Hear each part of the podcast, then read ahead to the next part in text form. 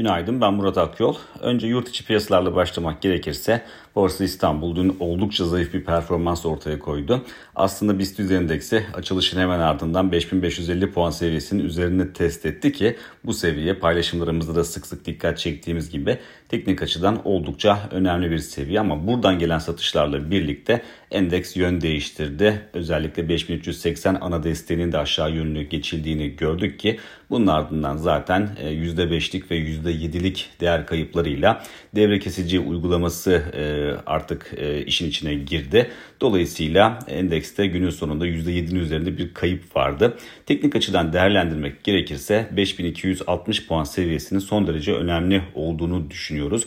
Bu seviyenin altında kaldıkça endekste e, arka arkaya kapanışlar bu seviyenin altında yapılırsa görünüm daha da bozulur. E, burada 5050 ve 5000 seviyeleri bundan sonraki destek noktaları olarak takip edeceğimiz e, noktalar.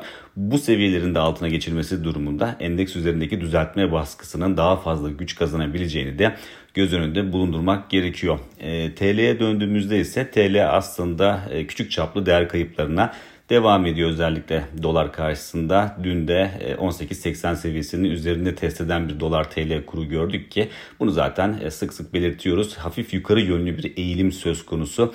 Dolayısıyla küçük çaplı değer kayıpları görüyoruz e, hemen hemen her gün ve bu eğilimin önümüzdeki günlerde de devam etme ihtimali, küçük kayıpların devam etme ihtimali güçlü görünüyor. Çünkü ilk çeyreğe baktığımızda ilk çeyrekte Fed'in faiz arttırımlarını aslında devam etmesi bekleniyor. Bu da doların aslında küresel olarak güçlü bir e, görünüm, dirençli bir görünüm ortaya koymasını sağlıyor.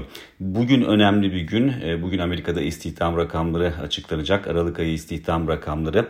Bir önceki ay 263 bin kişi artış göstermişti tarım dışı istihdam rakamı. Bu kez 200 bin kişiye artış göstermesi bekleniyor. Beklentilerden çok daha güçlü bir rakam ortaya çıkması durumunda Fed'in e, faiz arttırımlarına devam edeceğine yönelik algı e, güç kazanacağı için bunun piyasalarda satış baskısı yaratabileceğini göz önünde bulundurmak gerekir ki zaten dün özel sektör istihdam rakamının açıklanması Amerika'da ve piyasa beklentisinin belirgin şekilde üzerinde bir e, değer alması risk iştahını bozan bir unsur olarak çalıştı. Dolayısıyla bugün kapanışta e, küresel piyasaların kapanışında aslında ABD'den gelecek istihdam rakamlarının piyasa beklentisiyle ne derece örtüşeceği belirleyici olacak gibi görünüyor.